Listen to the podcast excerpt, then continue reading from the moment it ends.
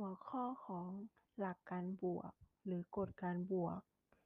งานถูกแบ่งเป็นกรณีนำแต่ละกรณีมาบวกกันจำนวนวิธีทำงานจะได้เท่ากับ n 1บวก n 2บวก n 3บวกจนถึง nk หลักการนับจำนวนสิ่งของ เหตุการณ์ หรือวิธีการทำงานเช่นนี้เรียกว่าหลักการบวก หลักการบวกคือ ในการทำงานอย่างหนึ่ง ถ้าสามารถแบ่งการทำงานออกเป็นสองกรณี โดยที่กรณีที่หนึ่งสามารถทำได้ n 1วิธี กรณีที่สองสามารถทำได้ n 2วิธี ซึ่งวิธีการทำงานในทั้งสองกรณีไม่ซ้ำซ้อนกัน และการทำงานในแต่ละกรณีทำให้งานเสร็จสมบูรณ์ แล้วจะสามารถทำงานนี้ได้ทั้งหมด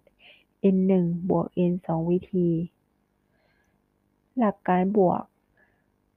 สามารถนำไปใช้นับจำนวนวิธีการเล่นจำนวนวิธีการทำงานจำนวนสิ่งของ หรือจำนวนเหตุการณ์ที่จะเกิดขึ้นได้ โดยแบ่งสิ่งที่ต้องการนับออกเป็นกรณีย่อยๆ และแต่ละกรณีทำให้งานหรือเหตุการณ์เสร็จสมบูรณ์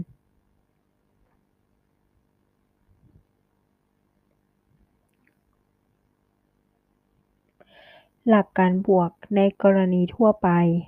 ในการทำงานอย่างใดอย่างหนึ่ง สามารถแบ่งวิธี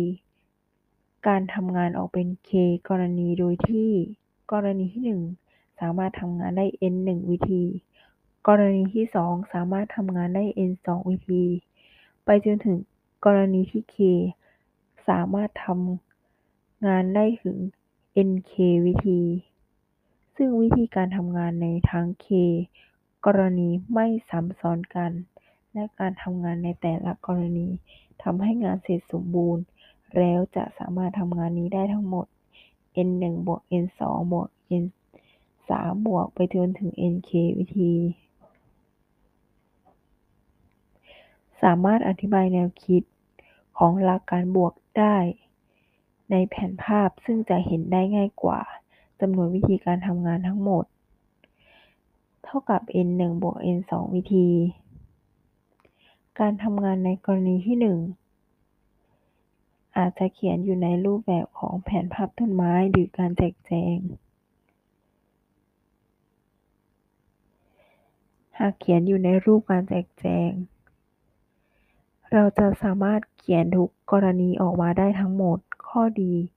จะเห็นได้ทั้งหมดเลยว่ามีกรณีอะไรบ้าง แต่ข้อเสียทำให้เสียเวลา ตัวอย่างเช่น ครอบครัวหนึ่งต้องการมีบุตรสามคน แล้วจะมีบุตรที่แตกต่างกันได้ทั้งหมดกี่วิธี สามารถเขียนแจกแจงได้ แผนภาพต้นไม้ คล้ายๆ การแจกแจงแต่จะเป็นระเบียบมากกว่า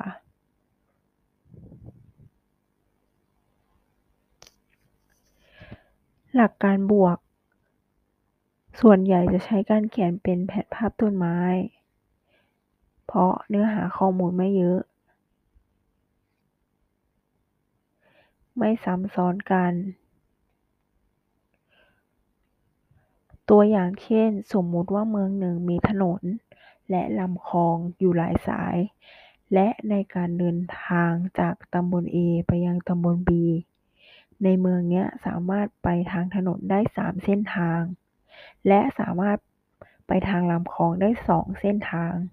ถ้าต้องการเดินทางจากตำบล A ไปตำบล B โดยใช้เส้นทางตามถนนหรือตามลำคลองเพียงอย่างใดอย่างหนึ่ง แล้วจะมีเส้นทางจากตำบล A ไปยังตำบล B ทั้งหมดกี่เส้นทาง เนื่องจากเส้นทางตามถนนและเส้นทางตามลำคลอง ไม่ซ้ำซ้อนกัน และพิจารณาการเดินจากตำบล A ไปยังตำบล B ได้ดังนี้ ก็คือ การใช้เส้นทางตามถนนมีทั้งหมด 3 เส้นทาง และการใช้